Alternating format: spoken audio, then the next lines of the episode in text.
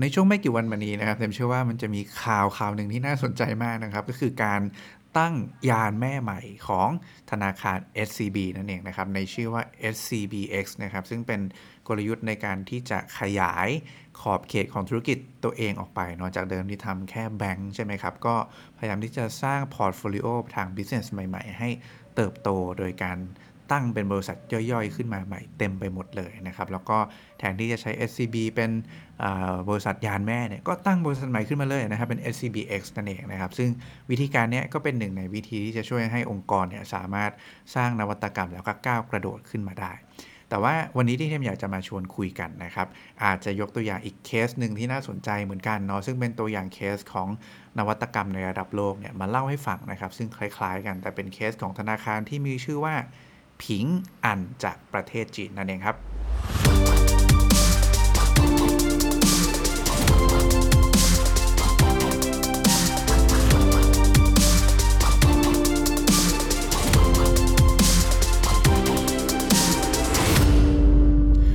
ดีต้อนรับทุกคนเข้าสู่ 2050 Podcast นะครับ Podcast ที่จะช่วยคุณหรือค้นและสร้างตัวตนขึ้นมาใหม่ให้พร้อมสำหรับการทำงานในโลกอนาคตครับ วันนี้ก็ยังอยู่กับเทมส์เหมือนเดิมนะครับผู้เขียนหนังสือหรือสร้างต่างโต Reinvent ครับผม ก็วันนี้นะครับเรื่องที่ผมอยากจะเอามาเล่าให้ฟังนะ จริงๆ เป็น case study ของการสร้างนวัตกรรมองค์กรนะครับที่โด่งดังในระดับโลกเลยทีเดียวนะครับ เป็นเคสของ อีกหนึ่งธนาคารที่มีชื่อว่าผิงอันจากประเทศจีนนั่นเองนะครับ ต้องบอกว่าเทมได้ยินชื่อของผิงอันเนี่ย ครั้งแรกนะครับ ตอนที่ไปเรียนในคลาส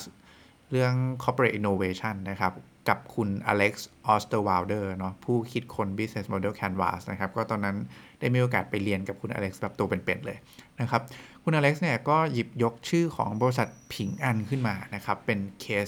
study ให้ฟังนะครับ ซึ่ง ก่อนที่เทมจะไปลงในรายละเอียดเนาะว่าผิงอันเนี่ยเขามีวิธีการปรับรูปแบบองค์กรยังไงนะครับ เพื่อให้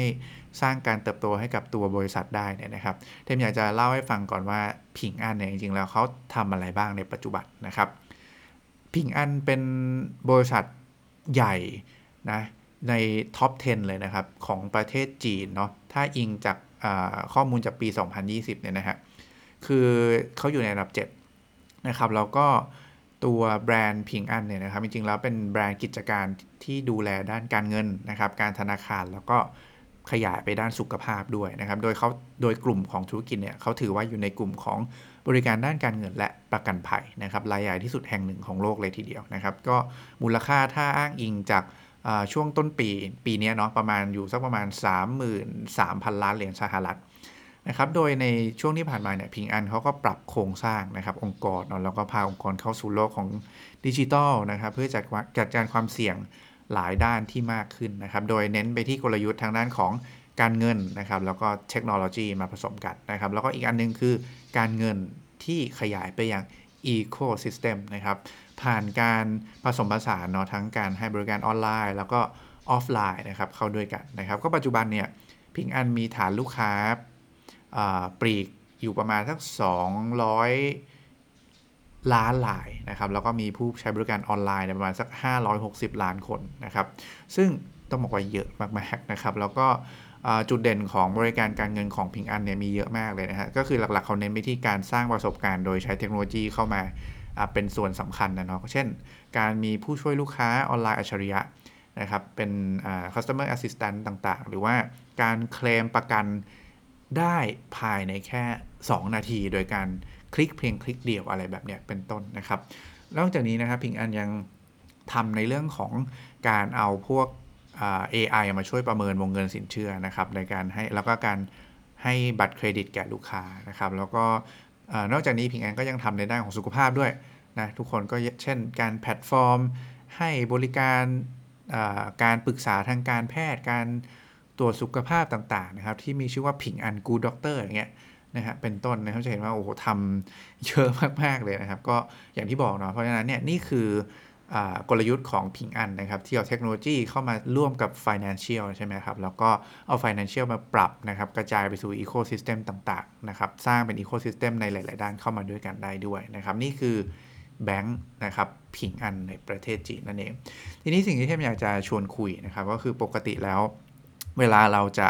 ในขณะที่เราเป็นองค์กรใหญ่เนาะแล้วเราจะสร้างนวัตกรรมองค์กรนะครับหรือว่า keyword ที่เรามักจะได้ยินบ่อยๆ คือ corporate innovation เนาะคือการทำไงก็แล้วแต่เนี่ยให้องค์กรเนี่ยสามารถที่จะปรับตัวเปลี่ยนแปลง แล้วก็สามารถสร้างนวัตกรรมให้องค์กรเติบโตต่อไปได้นะครับ เราเรียก wording เนี่ยนะครับรวมๆกันว่า corporate innovation ซึ่งมันทำได้หลายวิธีมากเลย เช่น คุณตั้ง VC ใช่ไหมคุณไปลงทุนในบริษัท อื่น ๆ ก็ได้นะครับ ก็จะเป็นการกระจาย portfolio ให้องค์กรมีรายได้ในทางอื่น แล้วก็กระจายความเสี่ยงไปยัง area อื่นๆต่อไปได้ ก็เติบโตต่อไปได้ นี่ก็เป็นหนึ่งวิธีการหรือว่าคุณอาจจะตั้งบริษัทแยกบริษัทย่อยออกมาเลยนะแบบที่ SCB X เขาทำถูกไหมครับเขาตั้งบริษัทยานแม่ขึ้นมาใหม่ แล้วก็ตั้งบริษัทย่อยออกมาเต็มไปหมดเลย เพื่อทลายขีดข้อจำกัดเดิมขีดข้อจำกัดเดิมในที่เนี้ยไม่ได้หมายถึงแค่ตัว area ของธุรกิจที่ทำนะครับ แต่ยังหมายถึงข้อจำกัดทางด้านกระบวนการบริหารงาน กระบวนการความคิด standard ต่าง ๆ ที่มันถูกควบคุมโดยองค์กรใหญ่ ๆ องค์กรเดิมเนี่ยมันมันบางทีมันเทอะทะเนาะมันช้าเกินไปนะครับ คือเวลาสร้างพูดถึงนวัตกรรมอะบางทีเราอาจจะมองแค่คำว่านวัตกรรม ซึ่งมันเป็นปลายทางมาก ๆ เลย แต่เวลาเราจะปรับอะไรสักอย่างหนึ่งเพื่อสร้างนวัตกรรมเนี่ยมันต้องปรับภายในองค์กรเต็มไปหมดเลยครับไม่ว่าจะเป็น operational model เนาะที่คุณจะต้องมีอีกหนึ่ง operational model ขึ้นมา ซึ่งมันแตกต่างอยู่แล้วอะกับการทำงานแบบการสร้างธุรกิจเดิมที่มันมีอยู่แล้วให้แข็งแกร่งขึ้น เป็นเขาเรียกว่า cash cow business หรือว่าเป็นองค์กรที่ exploit mode แล้วกันเนาะใช้คำว่า mode ที่เป็นการลงมือทำนะครับโดยอ้างอิงจากโครงสร้างทางธุรกิจเดิมที่ทำไว้แล้ว แค่เป็นการขยายต่อไปเรื่อยโดยใช้ standard เดิมที่มีเท่านั้นเองเพราะฉะนั้นวิธีคิดมันต่างกันมากๆนะครับในเคสของ ผิงอันนี้เองนะครับ วิธีการสร้าง corporate innovation ของเขาเนี่ยนะครับเทมอยากจะชวนไปดูในตัวสิ่งที่น่าสนใจตัวหนึ่ง นั่นคือตัวการปรับโครงสร้างองค์กรนะครับ ในเคสของผิงอันเนี่ยคือต้องบอกว่าเวลาเราพูดถึงการสร้างสิ่งใหม่ ๆ ให้กับองค์กร แล้วกันเทมอยากจะแบ่งมันเป็น 2 หมวดนะครับ อันนี้จากที่คุณอเล็กซ์ออสเตอร์วาลเดอร์เคยได้อสอนนะให้ฟังมาเลยนะครับ เวลาพูดถึงการสร้าง องค์กรให้เติบโตเนี่ยต้องบอกว่ามันต้องแยกเป็น 2 หมวดนะครับ เรามีหมวดที่เรียกว่า explore นะก็คือหมวดของการคิดค้นอะไรใหม่ ๆ เลยนะ ออกไปหาสิ่งใหม่ ๆ ซึ่งอยู่นอกเหนือจาก scope เดิม ๆ ที่เราไม่เคยทำมาก่อนเลยนะครับ อันนี้เราเรียกว่า explore mode นะครับก็อีกโหมดหนึ่งเราเรียกว่า exploit mode นะครับก็คือการทำสิ่งที่มีอยู่แล้วของเดิมเนี่ยให้ดีขึ้น กระจายให้มัน เติบโตต่อไปเรื่อยๆ หรือว่าบางทีถ้าพูดให้เข้าใจง่ายๆ เหมือนการทำแฟรนไชส์ทุกคนเอาสิ่งที่มีอยู่แล้วมากระจายเนาะเพิ่มจำนวนต่อยอดไปเรื่อยๆ โดยใช้ความรู้ความสามารถเดิมโครงสร้างเดิม ซึ่งมัน work อยู่แล้วเนี่ยมากระจายออกไป นี่คือ exploit mode ทีนี้อย่างที่เทมเกริ่นไปในตอนแรกนะครับ exploit mode มันก็มีวิธีคิดแบบหนึ่งของมัน explore mode มันก็มีวิธีคิดอีกแบบหนึ่งของมัน การที่เอาสอง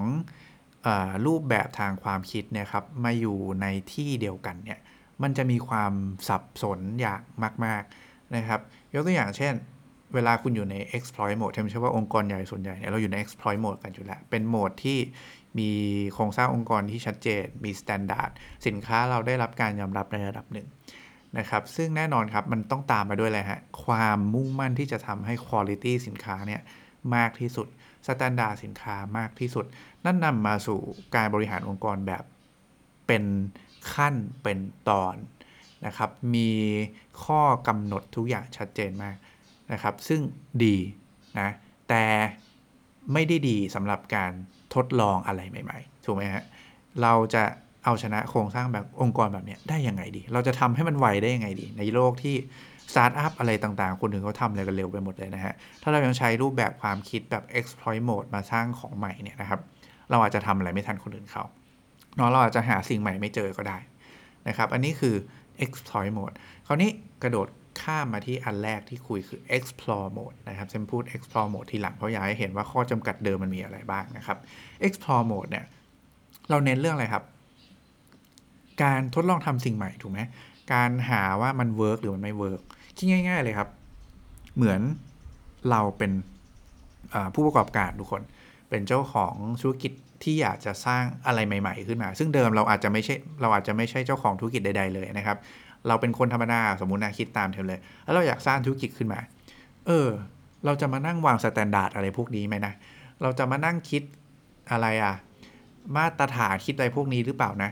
ในเมื่อเรายังไม่รู้เลยว่าสิ่งที่เราต้องการจะทำคืออะไร มัน work หรือเปล่า ใช่ไหมครับ เพราะฉะนั้นเนี่ยวิธีคิดมันต้องไม่ใช่การคิดแบบ exploit mode นะครับ มันต้องเป็นการคิดว่าในฐานะถ้าเรามองตัวเองเป็นผู้ประกอบการเนี่ยเราจะทดสอบได้ยังไงนะว่าไอเดียหรือว่าสิ่งที่เราสนใจเนี่ยมัน work ให้เราพอที่จะใส่ resource ของตัวเองลงไปทำแล้วให้มันต่อยอดได้จริง ๆ ด้วย resource ที่เรามีจำกัดมาก ๆ เลยนะฮะเออเราจะทำยังไงดี เพื่อทดสอบไอเดียนี้ว่ามันwork หรือเปล่า ซึ่งสิ่งที่ทำเชื่อว่าผู้ประกอบการทุกคนจะคิดแบบนี้ครับ เราจะคิดว่าเราจะทดสอบไอเดียของเรายังไงเนาะแล้วก็ถ้าอะไรที่ทำอะไรทดสอบหลายๆอย่างถูกไหมฮะแล้วอันไหนที่มัน work เราค่อยค่อยใส่ resource เข้าไปใส่เงินเข้าไป